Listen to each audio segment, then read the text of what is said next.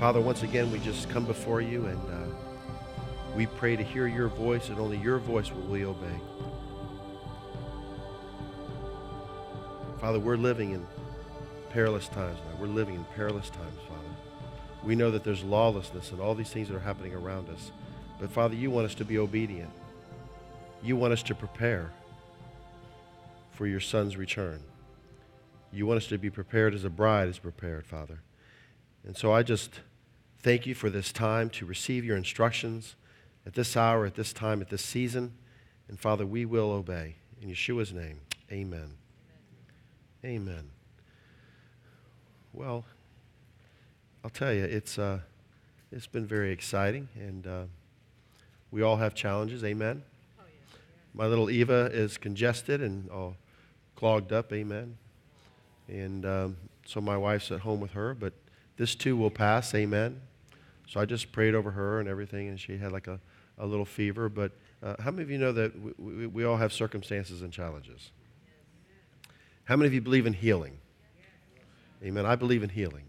You know, and, and I know that uh, some of you have been battling with the spirit of infirmity and different things and a change of season. But, you know, I went to the Lord about this, and I said, you know, Father, you, you brought me along, and you, you allowed me to be in a, a Baptist church and to be baptized and everything. And I said, You brought me into a uh, Word of Faith church, a Pentecostal church. And Lord, you, you taught me about healing and the gift of tongues, interpretation of tongues. And, and Father, you gave me my Hebrew roots and you've given me all these things. You, Lord, and, and, Lord, I'm like, you know, uh, as we're at Beit Tehillah here and there's just a lot of sickness and people, you know, battling infirmities and things. I said, Father, you know, why is this happening? Why is this going on? You know, because you taught me healing in Yeshua's name, you know. And uh, I just felt like he, he gave me a word. He said, It can only slow you down, it cannot stop you. And, and a lot of people don't want to talk about this, and it's not about uh, doom and gloom or, wow, that was a depressing message. But uh, the fact is, if we read the scriptures in Daniel, even, and I love Daniel, I'm just falling in love with Daniel it, it talks about the wearing down of the saints. It even makes mention that the Antichrist will prevail against the saints. So, so what I want to submit to you is that it, it's not that we give up or that that's a, a bad word. It's just a simple fact that we still have to prepare ourselves uh, we still have to do spiritual exercises, you know. So I believe if I can wake up every day and, and I want to pray and I want to worship and I want to get into the Word, amen, He can't take me out. Now, I might feel worn down. I might feel a little beat, beat up, amen. You know what I'm saying? I started coming down with something like on, on Tuesday evening, you know, and, and it just hit me like a whirlwind, you know, out of nowhere. It just started to hit me, and I started praying against it and drinking plenty of water and everything. And I went to the mikvah pool Thursday night, and everything went really well. It was exciting, just a great spirit at the mikvah pool. Man, I went home Thursday night in the middle of the night. I was so congested. I was in so much pain. I had such a headache and sinus pressure and a sore. I felt horrible. And I just pressed in. I just started drinking water, and I said, Father, I said, you have called me to the mikvah pool. And I come against you, spirit of infirmity. And it was a real fight because I didn't cave in. I didn't give up. I didn't call it off or whatever, you know. And, and I tell you what, I woke up Friday morning and I literally felt better. Not totally recovered, but this sore throat went away and, and, and I just started feeling better. Amen. You know what I'm saying? And, and I do try to take care of myself and everything. But, but like I said, you know, it's, don't think it's strange, these things that come upon you. You know, and so uh, I would say, and, and uh, it's kind of funny because I've got this little saying that I developed um, with a revelation comes a revolution. See? And so I'm in a revolution in the spirit realm. There's a revolution happening. And, uh, and just a, a quick testimony I, am learning to, to be led by the Spirit. You know, uh, we all have a lot of knowledge and insight. I want to just share some of this with you to encourage you in the journey, because how many of you know that we're in a journey? Okay, it's not about the destination. We know where we're going to end up, but are we going to make it? I say yes. I don't want to survive here. I want to thrive. You know, I don't want to say, well, you know what, I'm, I'm just making it another day, another dollar. No, we need to thrive, not survive. And, and I'm only sharing this because as I was at the mikvah pool, I heard a lot of your prayers and your concerns, and I could see your face, and, and, and you were sharing with me some stuff you were going through and things that were happening. And I, I want to try to make sense of it all and try to help you with an encouraging word as well, uh, because we really should have the, the joy of the Lord. And, and I just want to share that because, you know, the, the enemy is just trying to knock us off course. He knows the direction that you're going. He just wants to knock you off course and, and keep you off the path. Amen. And, and we just got to stay on the path. And that's what we've been doing here for, for over 20 years at least. We're staying on the path. Okay. This path is leading us somewhere. The ship is, is, is setting sail, and we are, we are in turbulent waters sometimes, but the ship is going to make port. Amen. We're going to make port. It's not, it, it's not how you start, it's how you finish. And a lot of people in the Hebrews of the Christian faith have faltered and failed and quit. Amen. I've seen many, many ministries just fold. And it's sad, and we need to be praying and encouraging one another. Amen. Beit Tehillah wants to finish. We're finishers. Amen. We're conquerors. We're overcomers, everybody. And it talks about overcoming. What does that mean? You have to overcome something. And you can do it. And, and, and, and once again, as, as we move forward and as we try to understand these things that are happening, uh, we're going to make sense of some things. We're going to tweak some things today that I think are going to really help you to get you back on course. Amen. So it, it, it's my honor to teach you the 10 days of awe and, of course, Yom Kippur. And we can go into great detail, but I want to just kind of keep it simple for you in, in the fact that uh, if you look at, of course, Leviticus uh, 23 and the feast days, uh, it's, it's awe right there. How many of you understand what I'm saying? So we have an appointment with Yahweh.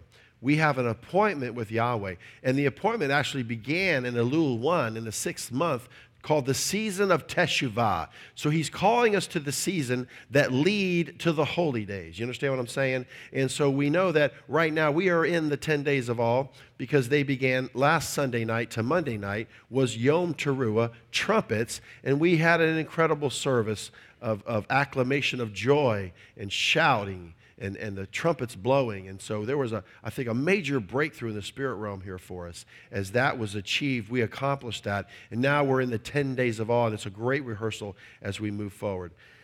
So let's look at the 10 days of awe. They are from Yom Teruah to Yom Kippur. Amen. You'll see the little arrows here.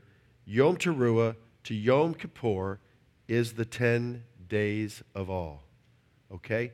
And once again, don't be overwhelmed. It's simple. It's really, really simple. It's not complicated.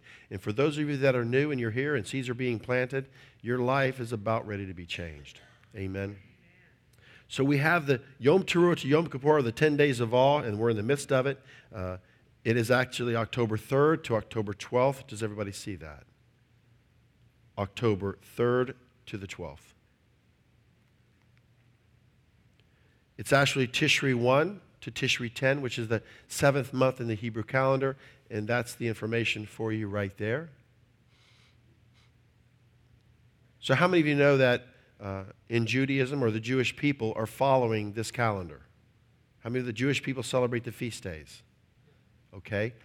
And, and so, with that, you know, they're not Jewish feasts, they're the Lord's feasts.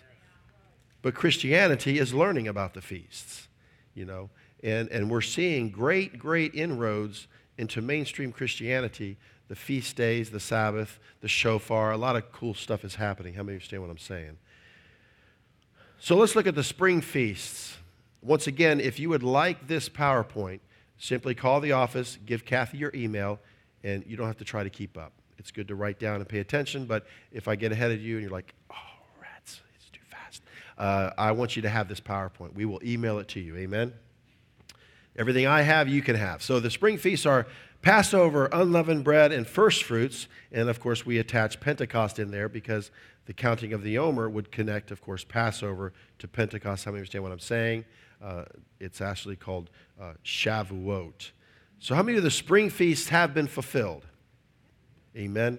Uh, we can see in hindsight and in the, plan of redemption that God brought the children of Israel uh, out of Egypt. We see, of course, uh, the first coming of, our, uh, of Yeshua HaMashiach, our Messiah. And of course, he uh, died and shed his blood for us. And we can, we can say that these spring feasts have been fulfilled and are being fulfilled. Amen? How many understand what I'm saying?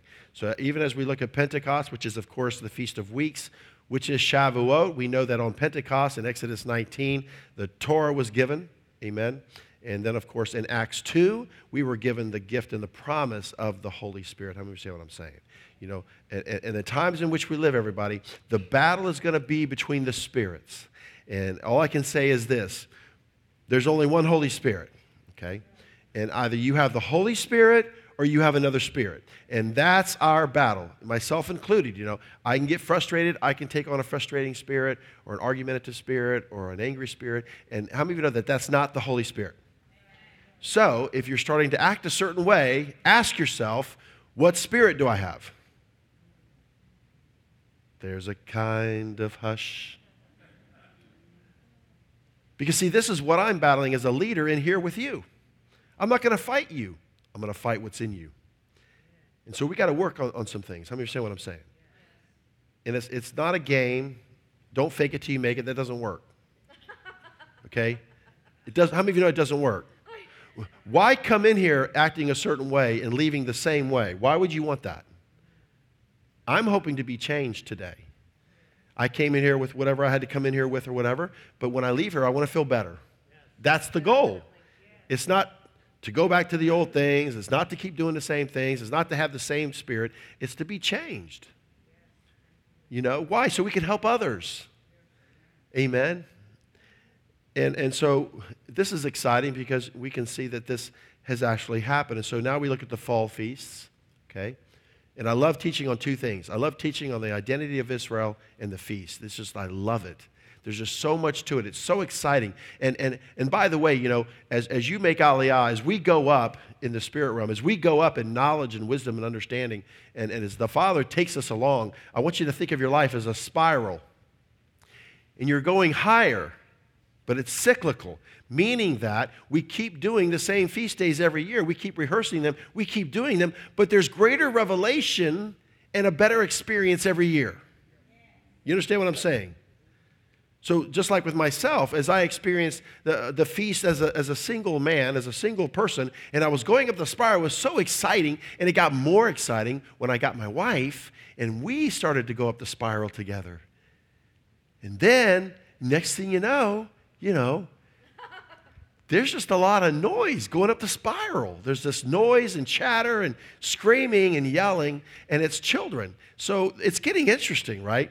So as we try to keep our sanity and we're going up the spiral with our children, you know, and then we have, of course, the congregation. The congregation is going up the spiral. I got my wife and the kids and all of you, and we're going up the spiral. And, and then all of a sudden, I'm thinking, this is exciting. And now my pastor friends, hey, come on. Come on. So we, you know, we, we go up the spiral too. So it just never ends. It's like this group of people going up the spiral.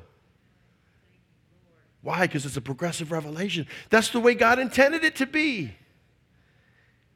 God is into multiplication, not division, not subtraction. He's into multiplication and addition. Amen? I'm excited. We have the Feast of Trumpets that we, of course, experienced last Sunday night to Monday night. How many know in, in the Hallmark calendar, it's called Rosh Hashanah? Have you ever done that in your calendar? What's a Rosh Hashanah? It's the head of the year in the civil calendar and the Jewish calendar. What's a Rosh Hashanah, head of the year? So it's the Feast of Trumpets in the seventh month on the first day. And how many of you that the shofar has made great inroads into the church? How many of you have seen a shofar in the church? Boy, that's a sign. And going back to this law I first mentioned quickly here, uh, the first time that the shofar was ever blown, or the trumpet, uh, once again, as you look up the word trumpet in Exodus 19:16, that word is shofar, and so it's a ram's horn. And, and so with that, the law first mentioned is that that shofar is to alert the bride. Very first connotation. Now we know as we progressively move through the Torah and the book of Numbers, especially 10:10, we know when the shofar is blown, it could be to call an assembly. It could be an alarm, okay? But the, the, the law of first mention would tell us when you hear that shofar, it's for the bride and nobody else. It's literally for the bride. So we have the, the Day of Atonement, which is, of course, coming up uh, Tuesday night, and then we have of course, the Feast of Tabernacles, which is Sukkot, and, and that will, of course, be, be coming afterwards. So, once again, we are rehearsing and we are in the midst of these fall feasts. Your life should evolve around this. My life evolves around Teshuvah. Amen? My whole life evolves around these days, okay? So they go first. They have, they have preeminence, they have priorities. So I've had a lot of opportunities to do this and do that, and I'm, putting it aside. No, I'll, I'll do this later. Right now, I'm busy. My, my calendar's booked up with Yahweh. Amen? I can't work you in. I got, I got to do this thing with Yahweh. You know, there's all kinds of things that we can embark on and do, but I don't want any distractions. I want to focus on what's at hand. So, before we can celebrate the fall feasts, we need to go through the 10 days of awe. Amen? And that's what they're called. They're, they're awe, you know. And if you look at the Feast of Trumpets, it's one of the most mysterious feast days because we know once again that you blow the trumpet as what? As a memorial. And we were asking about what is that memorial, you know. And it's so interesting. Pastor Jay and I have a really great relationship and we meet every week, and Pastor Don and, and Paul. And I just want to share something with you that, that how many of you know that the Holy Spirit moves around very effectively? Amen. So when he reveals something to me, he can reveal it to you or to somebody else. And then when somebody comes into your life and starts to share something, and have you, have you ever had that conversation? The Holy Spirit showed me that. The number 10 means a minyan. It's the number of Jews required for a service. Amen.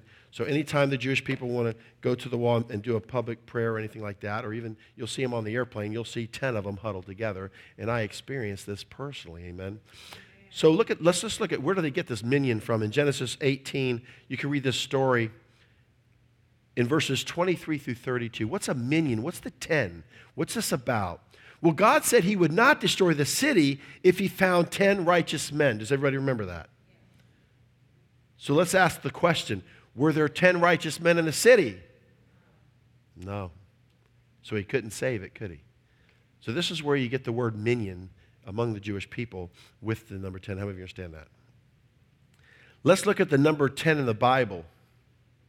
You know, it, it, and, and, real quickly here, it, I had an experience traveling to Israel one year on the plane, and um, there were uh, some Jews huddled together, and I, I, was going to the restroom, and they said, "Hey, you, you, come, come over here, come over here. We, we need you to, to join us. We need you, and we need you to, to be here to, so we can pray." So they didn't ask if I was Jewish. They just wanted 10 men on the plane huddled in the corner. And so I just, I just got in there with them, and they're just praying in Hebrew. I'm like, yes. Oh, yeah. Mm-hmm. Yes. Oh, Hashem, yes. You know, I know a few words, right? But but I thought it was kind of cool that, that, that they invited me, and I felt really happy and, and joyful that, you know, they didn't ask for my driver's license or anything like that. But the bottom line is they needed 10 people. And, and I didn't understand it until after the fact. I started counting. Hmm, I make 10. so I was the last one to come to the party. But the number 10 in the Bible is quite fascinating. Uh, I like to look at the numbers in the Bible. Number one, the 10 tests of Abraham.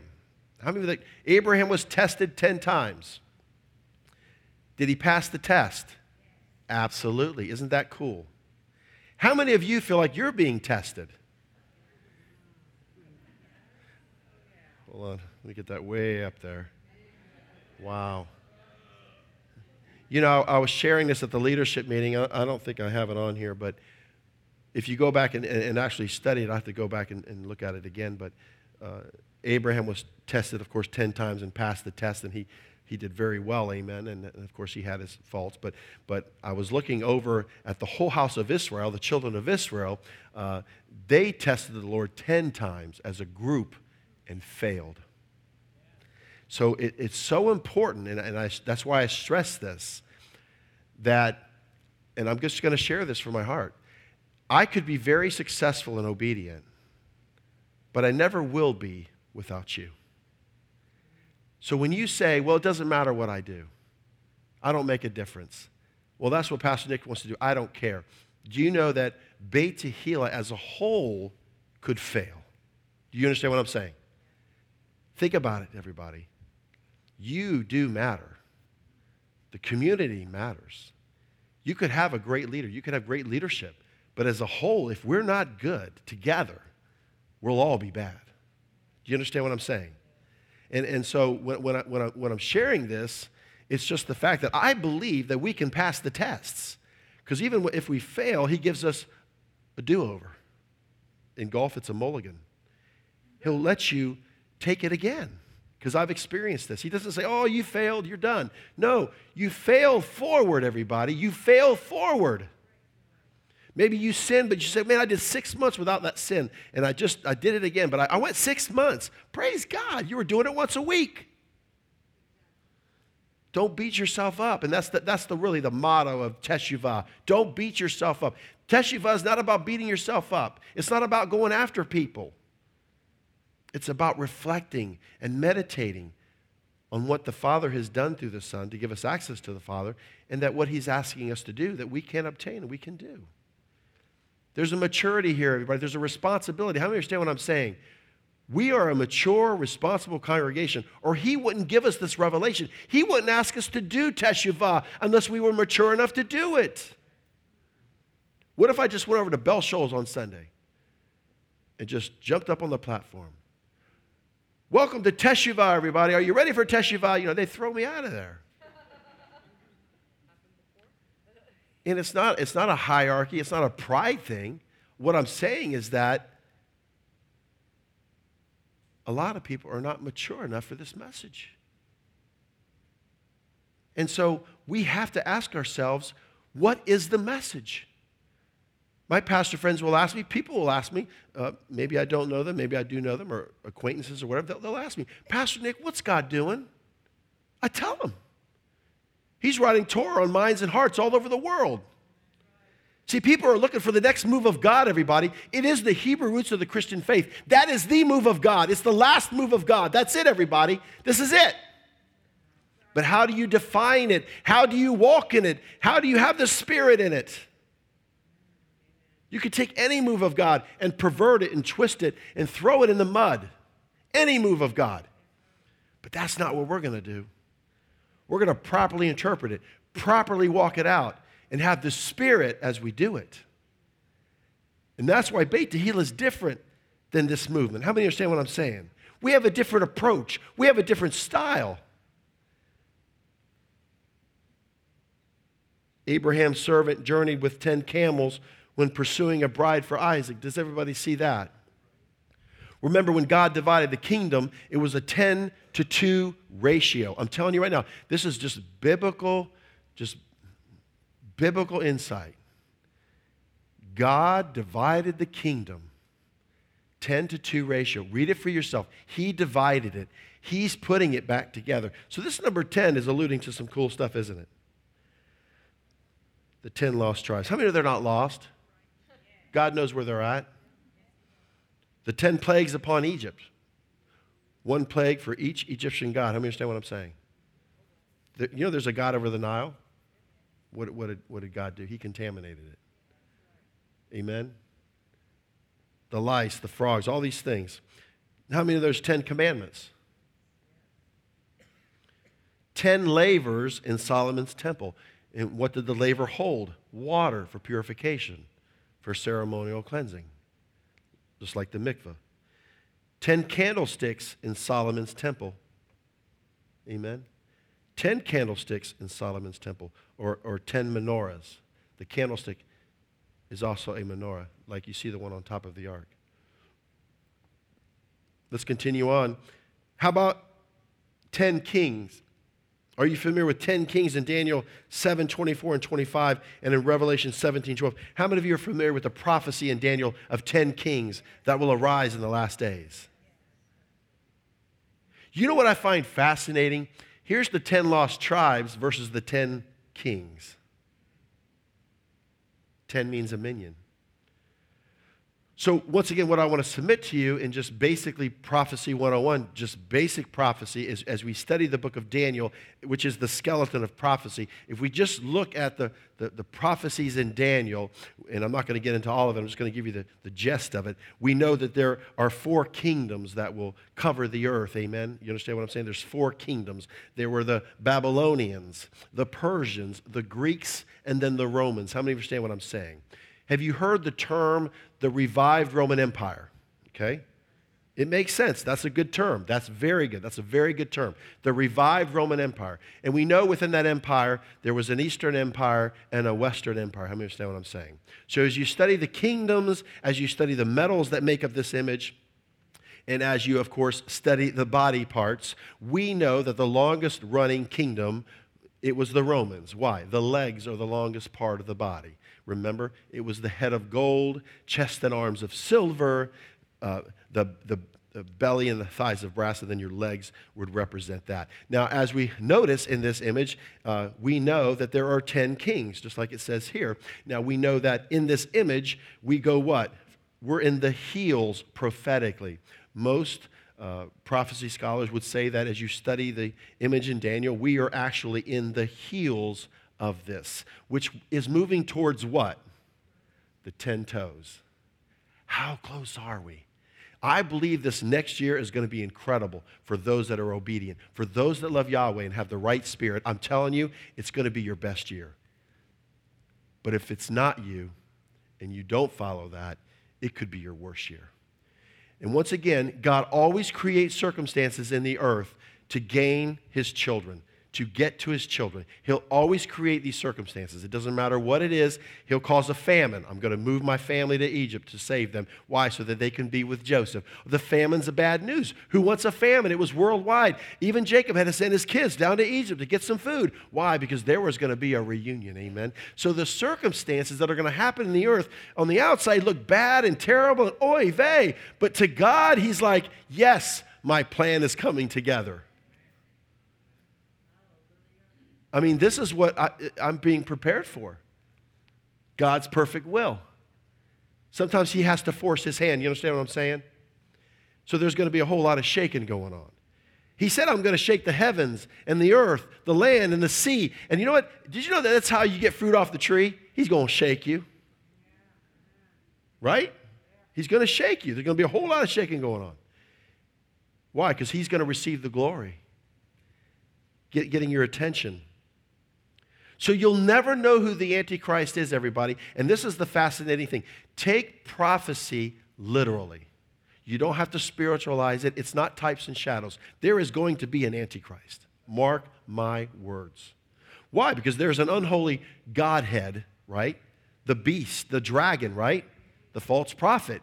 There's the Father, the Son, and the Holy Spirit, you know. And, and, and like I said, there's a lot of controversy over the Trinity. Uh, Hear, O Israel, the Lord our God, the Lord is one. They're three in one. It's the Godhead, okay? But what I want to submit to you is that there's going to be 10 kings that rise up, and you'll never know who the Antichrist is until he usurps three of those 10. How many understand what I'm saying? So you can speculate all you want, and yeah, there's types and shadows of, of, of Antichrists. Hitler was a type of Antichrist. Uh, Emperor Nero was a type of Antichrist. You know, and you can go on and on and on, but, but what I'm saying to you is that we'll have to wait and see. Amen. The letter Yod is the 10th letter in the Hebrew alphabet. And what does the letter Yod signify? The hand. The hand. Now, isn't that interesting? The letter Yod is the 10th letter in the Hebrew alphabet, and it means hand. And if you put up two hands, how many fingers do you have? Wow. 10 fingers and 10 toes. Once again, in 1 Kings 11 31 and 35, you have the 10 tribes. How about the parable of the 10 virgins? Are you familiar with that? The parable of the 10 virgins, and five are what? They're, they're wise, but five are foolish. So, going back to the Spirit, five of them had oil in their lamps. Five of them did not. Five literally thought that they could do something at the last minute. Like me going to Walmart Thursday evening after the mikveh because my wife asked for bread. How many of you know that there was no bread on the shelf? I thought I could do it at the last minute. I'll do the mikvahs and I'll run by and I'll get some bread. The bread shelves were wiped out. I felt like a foolish virgin. So I looked around, looked around, and I found a loaf of wheat in the back.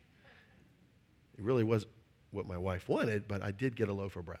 So it made me feel like, you know, if I had just got here earlier, I could have got exactly what she wanted. And that's what's going to happen in the last days. if I just would have went through that door when I was supposed to, I wouldn't be in the mess I'm in. I just have this urgency, everybody. There's 10 men mentioned in the Bible in, in Zechariah 8:23. This is fascinating. I love this. Let's read this together. Thus saith the Lord of hosts, in those days it shall come to pass that ten men shall take hold out of all languages of the nations, even shall take hold of the skirt of him that is a Jew, saying, We will go with you, for we have heard that God is with you. What is that alluding to? What is that a picture of?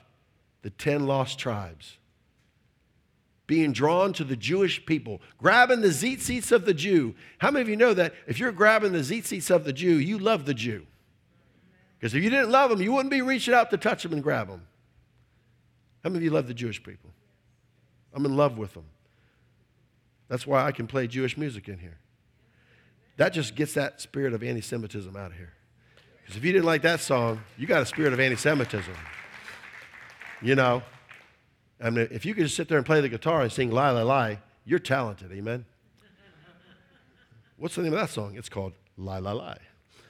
But the reason why I'm sharing this with you is because what's going to happen in the times ahead, there's going to be those that love Israel and those that hate Israel. There's going to be a dividing line. And we have to decide as a congregation what are we going to do? Now, if you, if you look at Zechariah, Zechariah is, of course, the bridge from Daniel, the book of Daniel, to the book of Revelation. So once you read Daniel and get into that, it's really been opened and revealed. That book, the book of Daniel, is no longer sealed, it's open. It's opened. And you can study it. It's fascinating, it's incredible. And then, of course, Zechariah is the bridge to the book of Revelation. It all ties in together. So this is kind of cool, isn't it? I mean, remember when there was a, a, a prophecy in there about the Messiah? that there would be what? Healing in his wings. And that's a reference to tzitzits. Now, in the Greek, it talks about the hem of the garment because they didn't have a, a, a term or a word for tzitzits in the Greek. So when the woman reached out for the hem of his garment, she was reaching for his tzitzits. And when she grabbed his tzitzits, virtue left him and went into her. She received something. See, she knew the prophecy, but she had to take an action. Like you can say Shabbat Shalom, but are you really doing Shabbat? The action has to come with the instruction. You can say Happy Teshuvah, Teshuvah, but are you in Teshuvah? Are you in Teshuvah? See, you're learning to deny yourself, everybody. We all get distracted. We all get on social media. We all have this technology, and we have TV and music and all these things that we can just be enraptured with. But you've got to deny yourself in the seasons that God has and say, I can, I can go to that later or whatever. I can watch that movie later. Right now, I'm in Teshuvah. Amen? Be in Teshuvah. It's exciting. To the church in Smyrna, let's look at Revelation 2:10. Let's read it. Fear none of those things which thou shalt suffer. Behold, the devil shall cast some of you into prison, that you may be tried, and you shall have tribulation ten days. Be thou faithful unto death, and I will give thee a crown of life. Amen. The number 10, once again. And all of these uh, churches, the, seven churches in the book of Revelation, they're all found in the modern day country of Turkey. Isn't that interesting? Is Turkey in the news? So, building on the case of the number 10, ah, ah, ah. That's for the little ones. Um, let's look at 1 Corinthians 15 6. Let's read this together. After that, he was seen of above 500 brethren at once, of whom the greater part remain unto this present, but some are fallen asleep. Now, as we look at this verse in, in Paul's letter to the Corinthian church, who was seen above 500? Who was it? Yeshua, Jesus. It was Yeshua.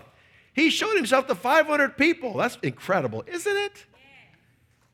He wasn't no respecter of persons. He showed himself to over 500 people. Who knows who experienced him and everything? Can you imagine that? He just comes out of the wall. Whoa, hey, hey, I'm Yeshua. I guess so. I can't go through the wall. Just shows up. You're walking down the trail. And there's nobody around, and he just shows up on the road of Emmaus. Whoa, hey, what are you doing? That's how he'll do in your life. He might pop up in your life when you least expect it. Or you might entertain angels unawares. Because that's what's happening. He's trying to get our attention. So he showed himself to 500 people. We know this. But let's look at Acts 1 3. To whom also he showed himself alive after his passion by many infallible proofs, being seen of them 40 days, and speaking of the things pertaining to the kingdom of God. Even after the resurrection, he was pushing the kingdom of God, wasn't he? Because it's at hand, it's near. So let's put this all together. He showed himself to how many people? 500. For how many days?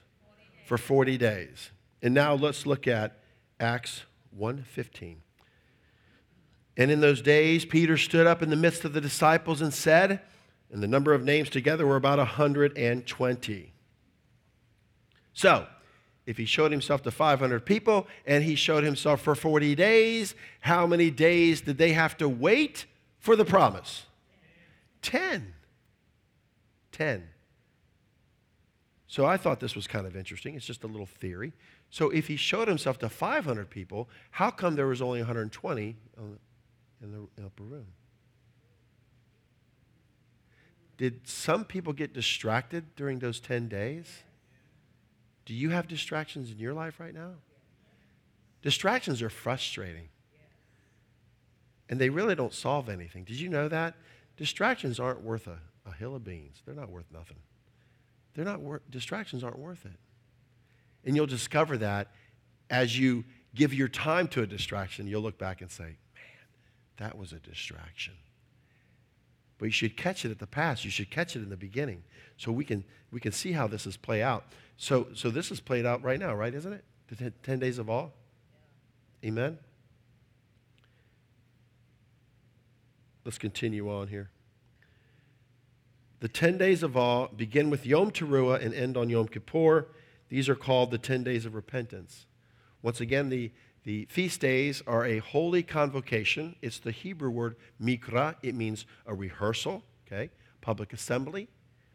And, and, and what I find very interesting, and I was sharing this with my pastor friends, I said, you know, the feast days and, and, and of course the Sabbath, I said, uh, we are commanded to come together. Amen. Uh, you're not commanded to just come together on any day. You're commanded to come together on the Sabbath and the feast days and the new moons. Actually, it's a commandment. So when you say, Well, I don't want to come together, you're breaking the commandment. Even if you don't know it, you're breaking the commandment. Let's say you're in the church and then you just leave the church, you just leave the group of people. You've broken the commandment. I mean, it's like, it's like when he says the body of Christ, he means it. And that's one of the biggest problems we have right now, uh, e- even in the times in which we live that the, the, the thought or the concept of community is not growing, it's dying. Okay? And, and so that's why we have to raise up the next generation in here and get them involved. They have to be a part of us. They have to contribute. They have to give a message. They have to give a encouraging word. They need to be praying for us. They need to be worshiping and leading worship. They need to be on the media team and doing sound. And, and our young people need to be actively involved with it in childcare, hospitality. How many of you understand what I'm saying? because they're a part of the community. They are. Well, when you're 18. No, I say when you're 12. Right? When you're 12. And you'll see young boys in the nursery. You'll see young boys in childcare. Why? Because we're a community. And they need to know that they're important and that they do have a say. Young people, you have a say in this church. And you can share your thoughts. You can share your heart with us. Amen? You're not a spectator.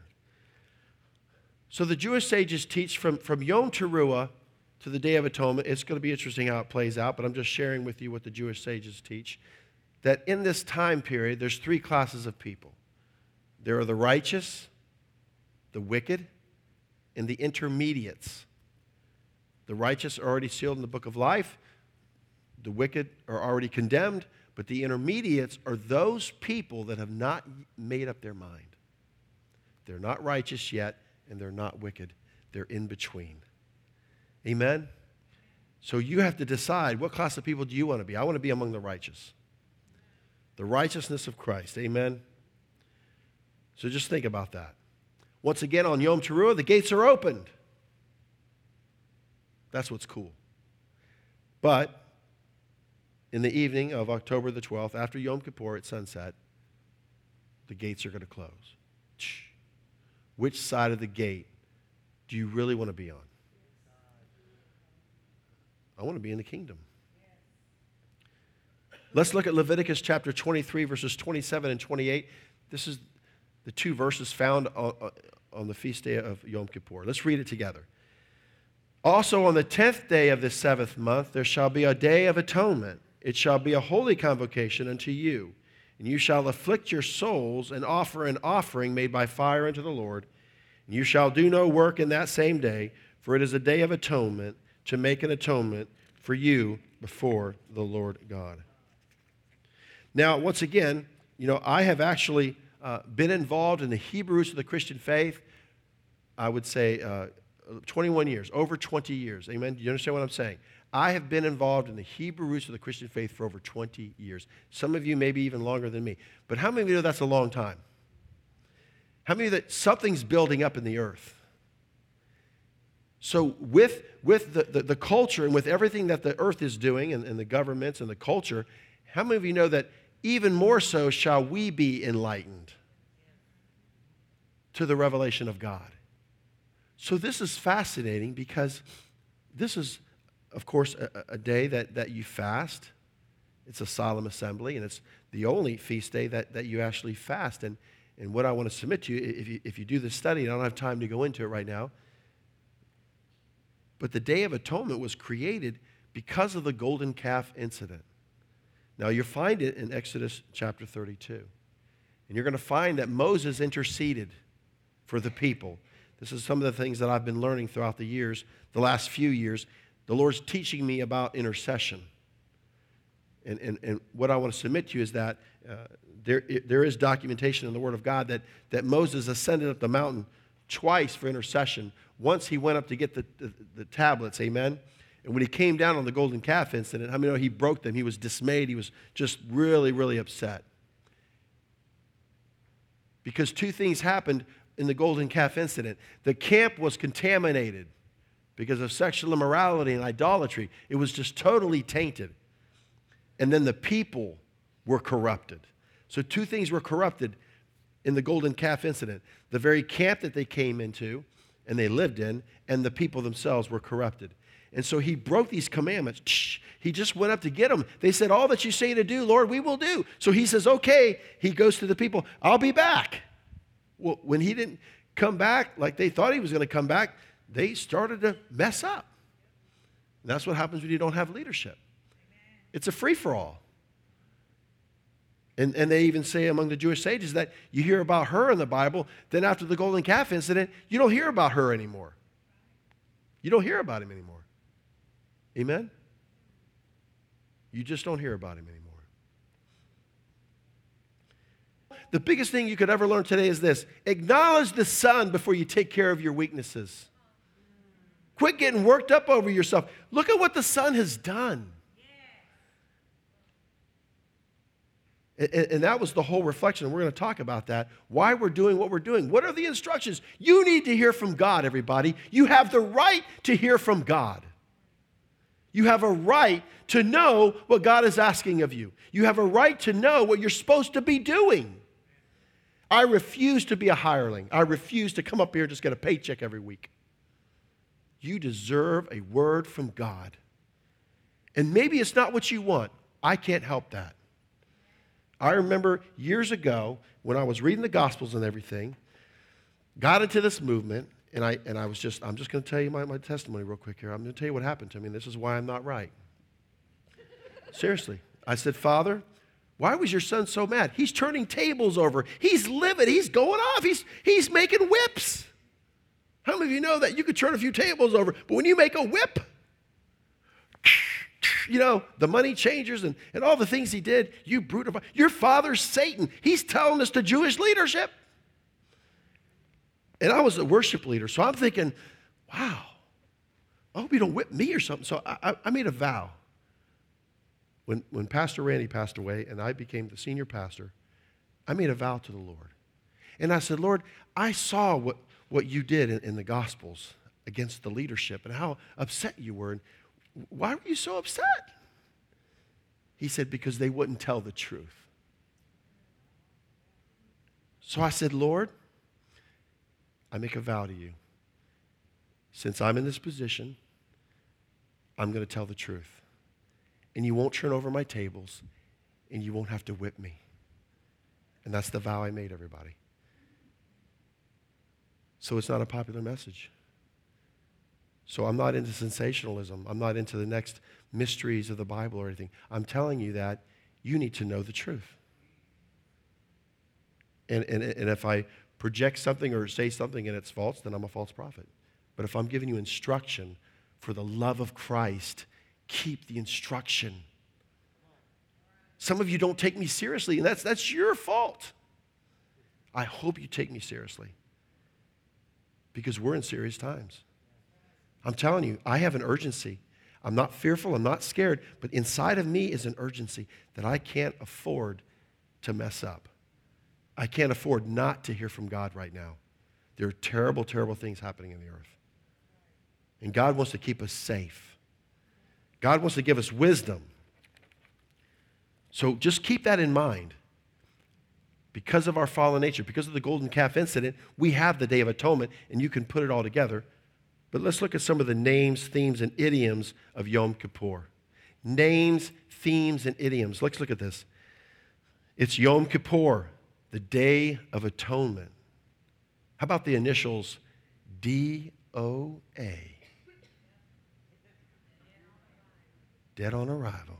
Dead man walking. Dead on arrival, D O A. How about face to face? It's another name for Yom Kippur. That's pretty intense, isn't it? How about the day or the great day? Have you seen that reference? It's called the fast. And people ask me all the time, what kind of fast? It's a total fast, folks. You do what you want. If, you're taking medication or whatever, be careful. But if you have to drink water, drink water. But, but you know, as, as for me, I do the total fast. I'm able to do it. I can do it. But just do what the Spirit leads you to do. But I want to tell you that the fast is a total fast. Amen. The great shofar, shofar Hagadol. Amen. You've probably heard that term, the last trump, at the last trump. And then Jubilee is announced. We won't be able to get into all that, but, but that's when all debts are forgiven. That's when the inheritance is given. Isn't that the awesome thing? Neilah, and this is it, the closing of the gates. So I want to submit to you that we have an appointment with God every week called the Sabbath. But when the feast days come, we, we even have more of an appointment with God. So we have an appointment with God. So Kippur means ransom by means of substitute. Kippur means ransom by means of a substitute. So we're living in a culture, in a society that's, that's there's a lot of atheists and, and people don't believe in God and they're little gods and they're running. How many know we're in trouble? Because we not only believe in God, but we say He's holy. So when we want to be holy, we make other people uncomfortable with that. And it's not that we would ask them to be holy or you need to be holy. We're being holy. It puts the pressure on them. It's like putting salt in a wound. And that's what happens because you're the salt of the earth. And they have wounds from hurts in the world and bad decision making. And when you come up against them, that salt gets in them. They, they do. You don't even have to say anything. I've been in a room, people bite me. Have you had your shots? Because it's the spirit realm. That room gets all jacked up because you walked into it. You know. I mean, I've walked into a room one time and just, everybody was just staring at me, just staring at me. And I'm like, that was creepy. What are you looking at? What are you looking at? I mean, it's creepy. But because another spirit just entered the room.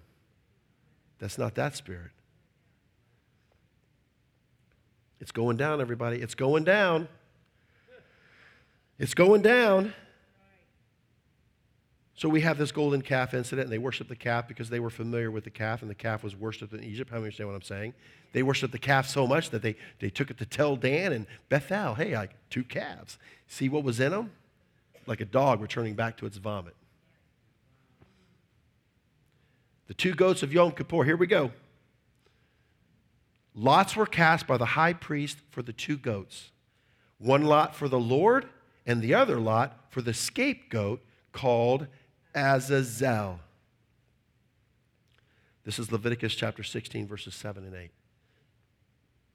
Once again, lots were cast by the high priest for the two goats, one lot for the Lord, and the other lot for the scapegoat, Azazel.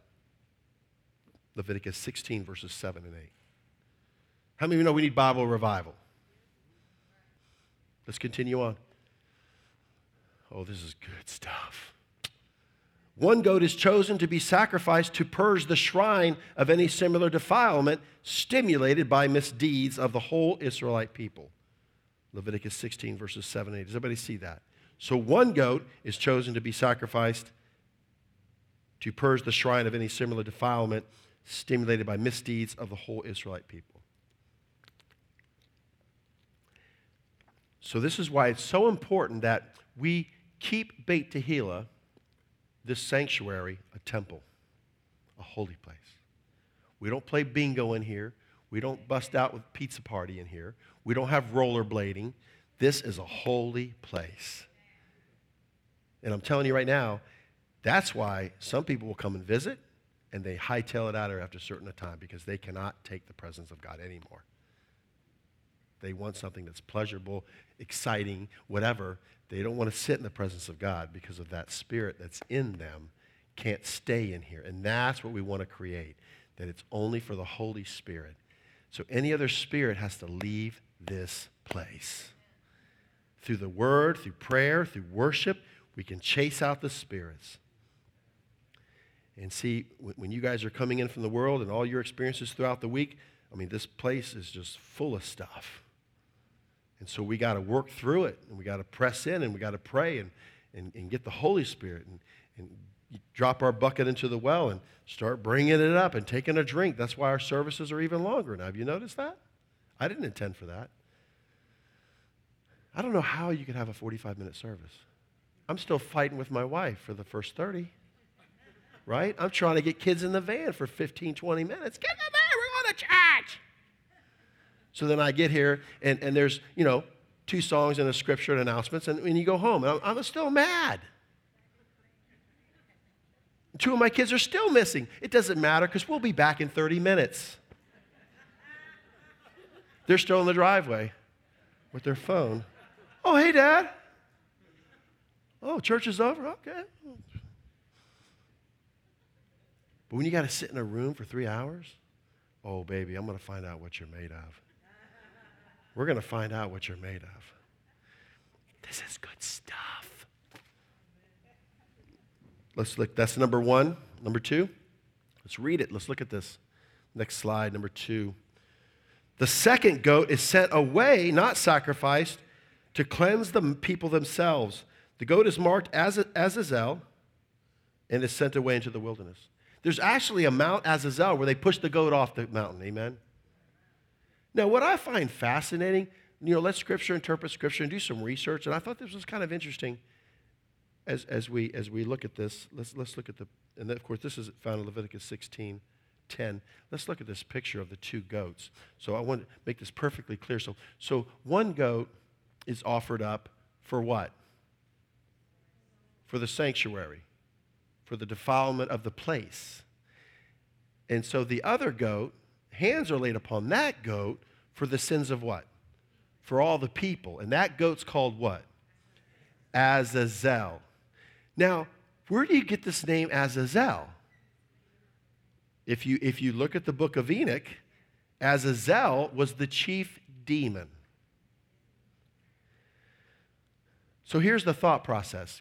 How did we come up with the occult? How did we learn about the occult? Who gave us the occult? Fallen angels, Azazel. He's the chief demon. Who gave us the pharmakeia and all this other stuff? Fallen angels. One third of the angels were fallen. How many times I saying? They, there was a coup. They went with Satan. And see, this whole season, and this is what's, if I had to pick one word for this season, it's not teshuvah, it's none of that, it's atonement. And in this culture, we don't understand atonement. There's no atonement. There's just say whatever you want to say, do whatever you want to do, and it's, it's okay. That's just how I am. And even just recently, you know, uh, a candidate's comments recorded. It's wrong if I were to speak what these people are speaking, I would tell you right now that is wrong. That is horribly, horribly wrong. You know, it was the word of God spoken out of his mouth that created the heavens and the earth. So when you speak those terrible things, you're speaking death. Young people, what are you speaking? You wonder why you're stuck or whatever, or tormented. It's probably because of your speech. Change your speech, you change the atmosphere. So we see these, these two goats.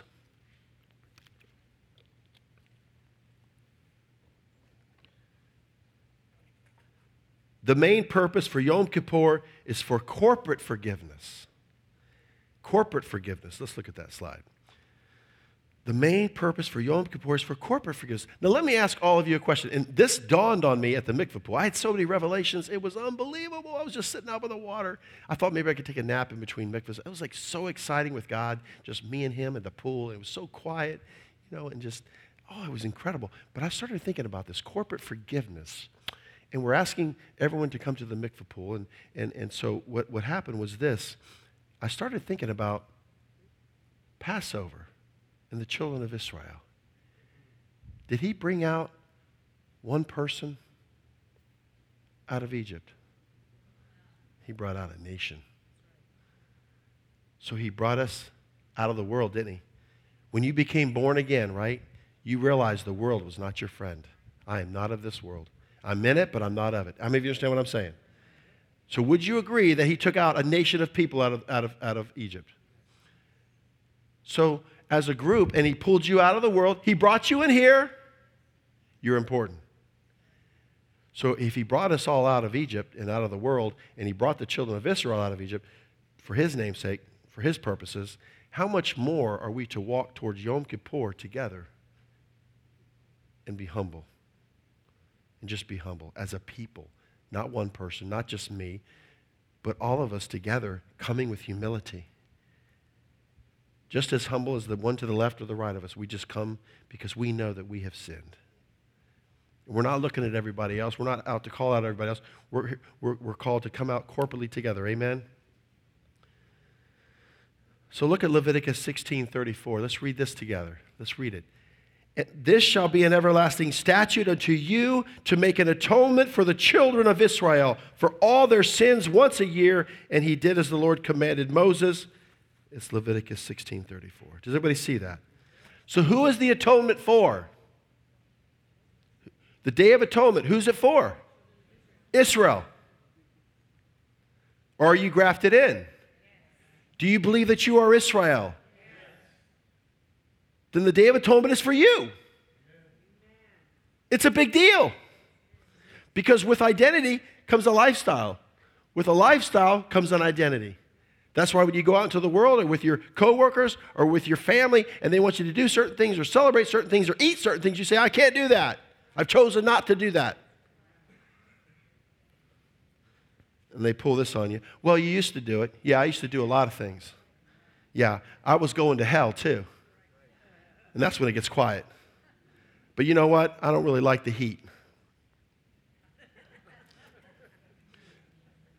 I know I'm going to heaven because I lived in Florida.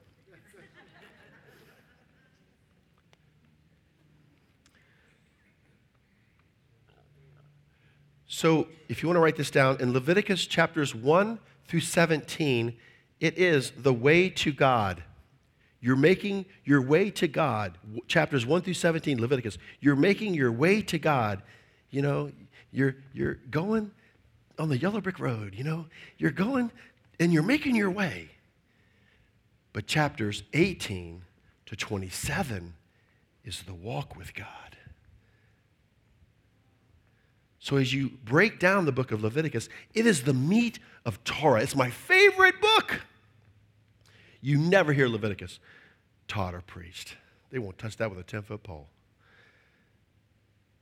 If I had to have any book of the Bible, it would be Leviticus. Because it's the middle of the Torah, it's the meat. What if you asked for a double cheeseburger and all they gave you was two pieces of bread and the cheese and the tomatoes and the lettuce? Would you rise up?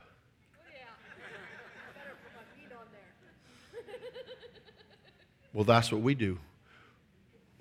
We're eating a cheeseburger without the cheeseburger, and we're fine. This is great. really? Let me put some meat in there for you. Whoa! And that's what happened with the Leviticus for me. I get the double cheeseburger.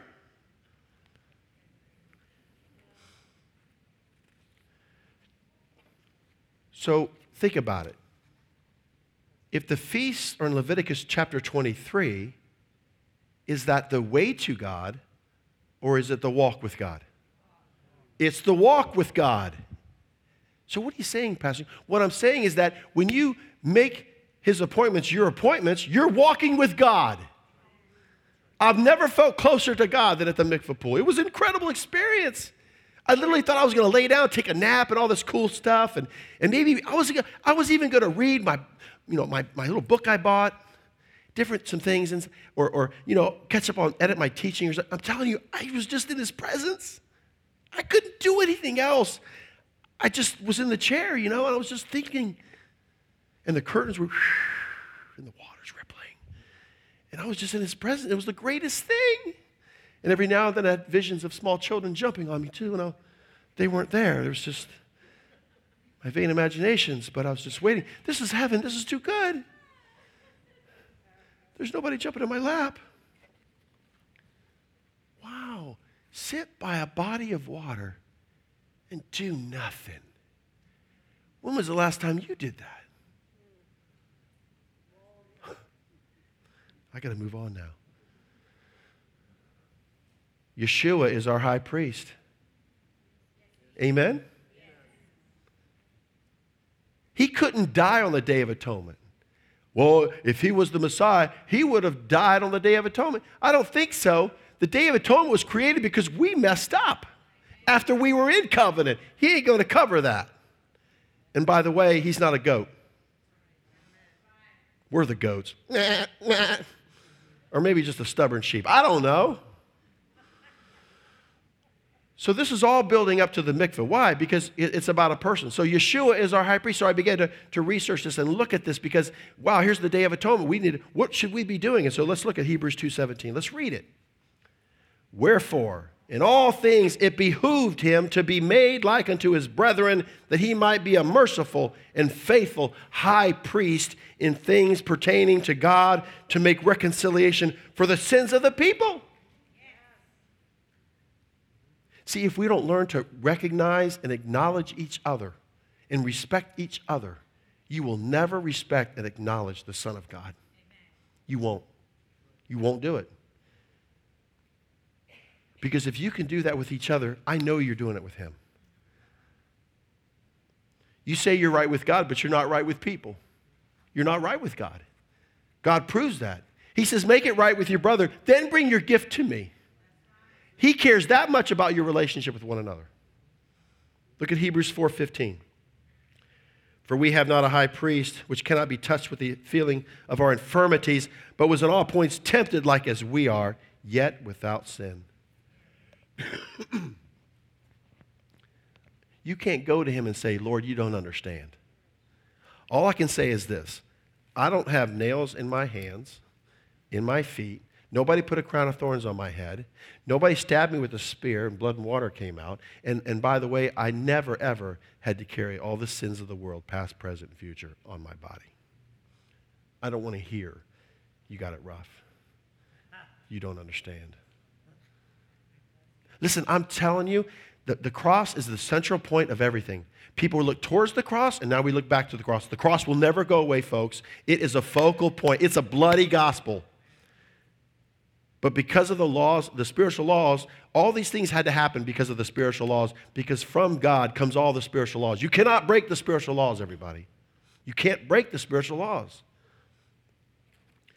So the Day of Atonement should be celebrated today. Let's look at Hebrews 10 19 to 22. Let's read it.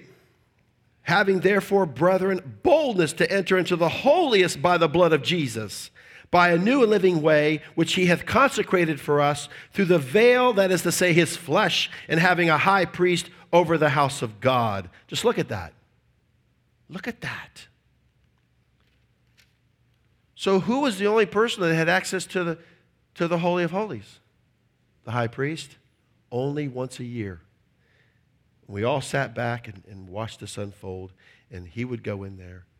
And there was the mediator, right? There was the high priest. Once a year. He could only go in there once a year. Because of Yeshua, you can go into the Holy of Holies every single day. Boldly come to the throne of grace, not in fear or dread, or he's mad at me, or I don't want to get near him because he might say something, but you run to the throne of grace.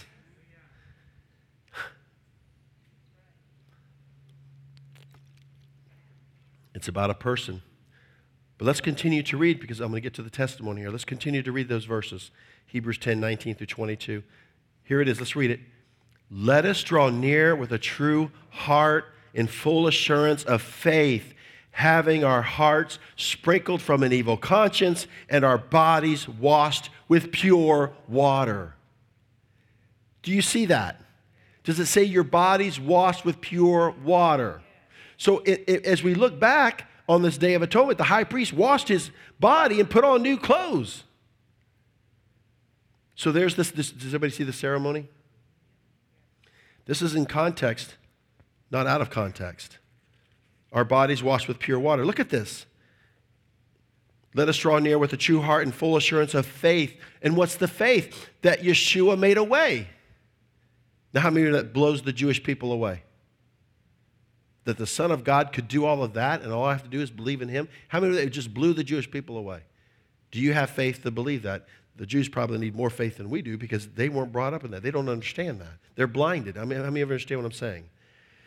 Your heart sprinkled from an evil conscience. Have you made things right with God and with each other? Is there something that you need to make right? Make it right today. The mikvah pool pulls out your conscience. Mikvahs.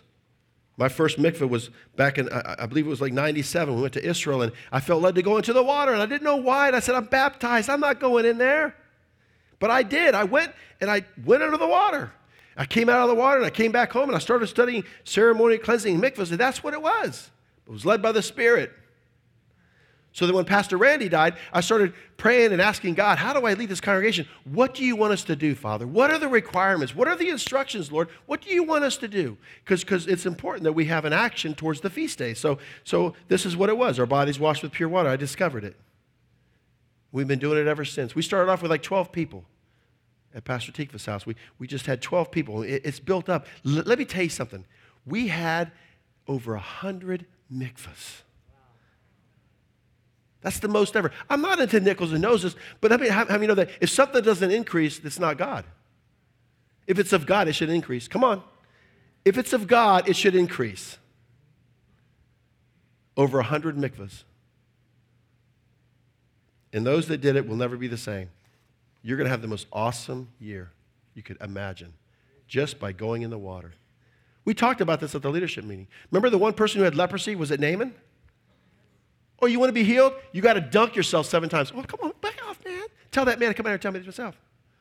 No, he's going to pray for me. We're going to do this, he's going to spit on me or punch me in the stomach, and I'm going to be healed. And that's what he's going to do. I ain't going in the water seven times. And what did the guy say to Naaman? Just go and do what the man said. Just go do what he said. And that's how you guys treat me sometimes. I tell you to do something, and you won't even do it. I told you to do a mikvah. You could have done it, some of you. Some of you didn't. I told you to do it. You blew me off. You hurt my feelings. I'm sorry. I give you an instruction and you blow me off. It's upsetting. I'm sorry. It's upsetting. So think about this, everybody.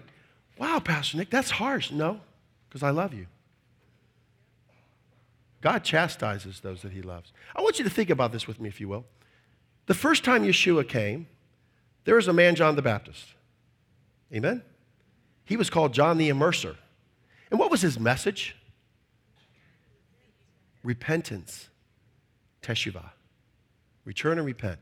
So he's out there preaching repentance, which I believe he was preaching the Torah, bringing people back to the Torah and all that. He's the one crying in the wilderness. How many understand what I'm saying?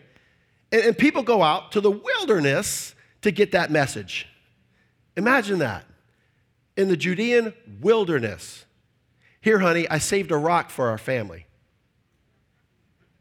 Right? Come on, we're going to hear John the Baptist. I heard that last week. Come on, we're going to go again. Well, what are you saying, Pastor Nick?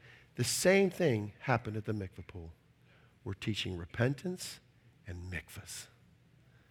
You're not going to get anything else, folks. You're not going to get anything else every year. This is what you're going to get. Why? Because that was the first thing that happened the first time he came. So, what do you think we should be doing the next time he comes back? But this is what we do. We try to create something, new. let's recreate the wheel. There's nothing new under the sun. He's going to want teshuvah and mikvahs, everybody. Hopefully, next year you'll get it. Because that was your warning. I'm sorry, I don't make this stuff up. I don't make this up, folks. This is the real deal. This is heaven or hell. Blessing or cursing. It's your choice. It's not mine, it's yours. I've already made up my mind.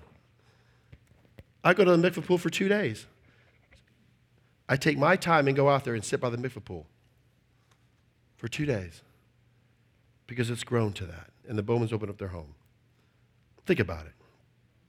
Look at Hebrews 10 23 through 25. Look, look, let's finish it up here. Keep it in context. Let's read it. Let us hold fast the profession of our faith without wavering, for he is faithful that promised. And let us consider one another to provoke unto love and to good works, not forsaking the assembling of ourselves together, as the manner of some is, but exhorting one another, and so much the more as you see the day approaching. Remember, we talked about the name of Yom Kippur, one of the names or idioms? The day the Day of Atonement. We could say the day of the Lord. I'm not trying to take it out of context. There is a day of the Lord. There is a day coming. So let me ask you something. When was the last time you encouraged somebody? So if you're down and you're going through something, we should encourage one another. Hey, you're in Teshuvah. You can do this. I believe in you. We can do. Let's pray together. Let's go to the mikvah pool together. Let's do this. Amen. It says it right here. And how has the church used that verse? Oh, you have to come together. That's what it says. You're taking it out of context. You're coming together for a purpose in the context of the scriptures. This is good stuff. Isn't it good stuff? Come on. Because we're going to research it. Look at Leviticus 16:4. What about this washing in mikvah? Is this a big deal? Yes. Jesus mikvahed. John the Baptist said, I'm not worthy to do this. He says, You do this, John, for righteousness' sake. Why? Because when he went down in the water and came up, he started the priesthood. He's the priest now. He washed his body in water. He can start his ministry.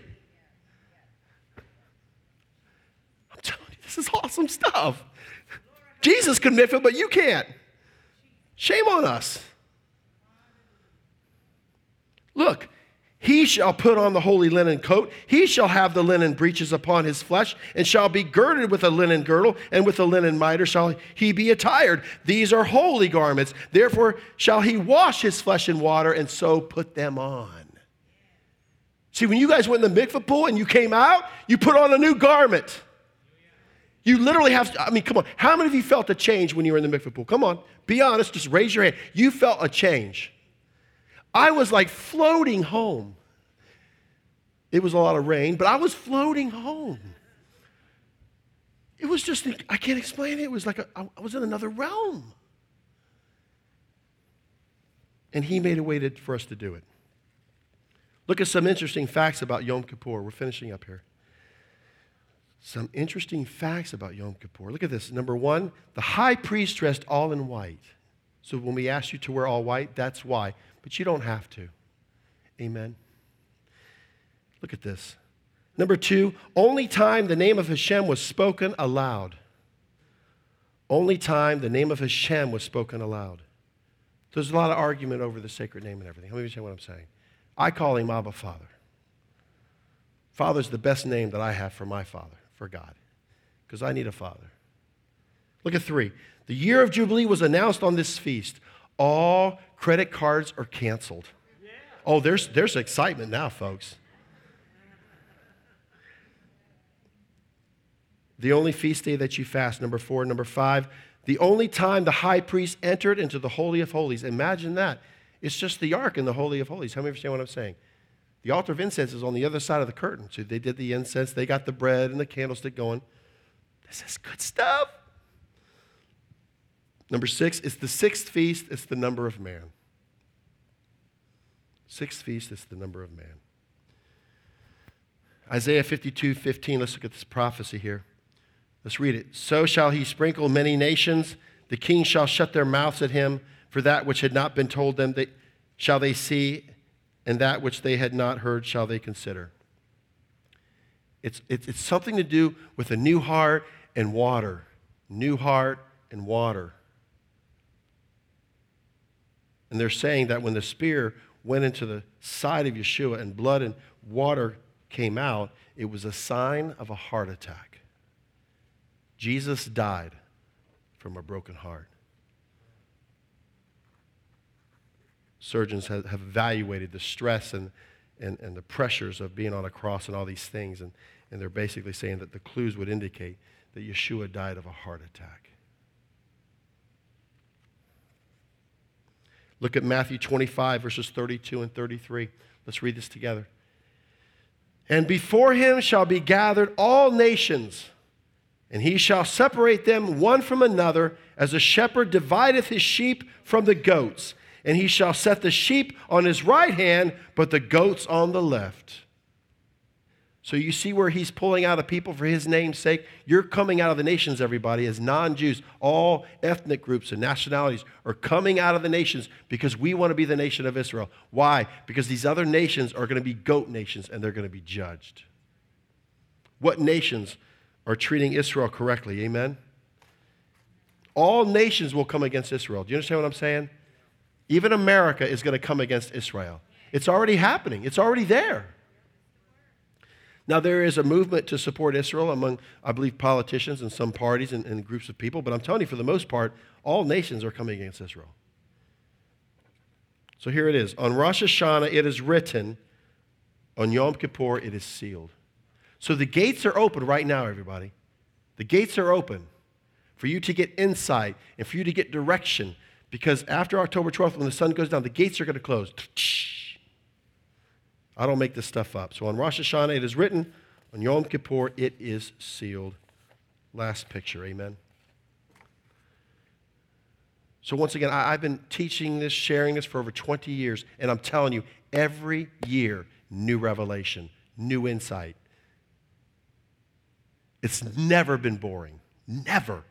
I always go into the feast and I know the things that I know and I'm growing and I'm learning, but he always gives me more. And even being at the mikvah pool, I got more revelation, more thoughts. Why? To help propel me to my destiny. Every revelation leads to a revolution. And that's what has to happen. You need a revolution in your life. You need to break up that monotony. And that's what's happening in the earth today. There's a shaking going on. The stage is being set for the Antichrist even up in North Africa. Look at geographically speaking in the prophecies of Daniel when it talks about North Africa. Amen. It talks about different areas, geographically speaking. Even in the book of Ezekiel, the battle of Gog and Magog. Write down those nations and look what's happening in the earth today. The stage is being set for the Antichrist, everybody. When you had people in leadership for 40, 30 years, and now they're deposed, and there's a vacuum for leadership, and it's civil war, and all this stuff is going it's not going to get better, it's going to get worse. I mean, if you would even study the, the city of Benghazi, because to the west is, is Tripoli, but, but Benghazi, I mean, that's a, that's a place that's got a reputation historically of murder and crime, going back to the time of the Romans. So, Father, we thank you that Yeshua is our covering, He's our high priest. Father, we just stop and we just acknowledge in your Son, Yeshua, in whom you are well pleased. Oh, Father, forgive us for focusing so much on ourself and, and what we're going to do and how we're going to do it, and even our own weaknesses and how we just, we just camp out there. Forgive us, Father, for not acknowledging your Son. Because I know that when we acknowledge your Son, you acknowledge us. So, Father, right now, I thank you for that word that there's those in here that are struggling with a weakness, and the weakness will, will dissipate if we just recognize your Son. But you've not allowed us to overcome this weakness because we've not acknowledged your Son. We felt that we could do it on our own, but we can't.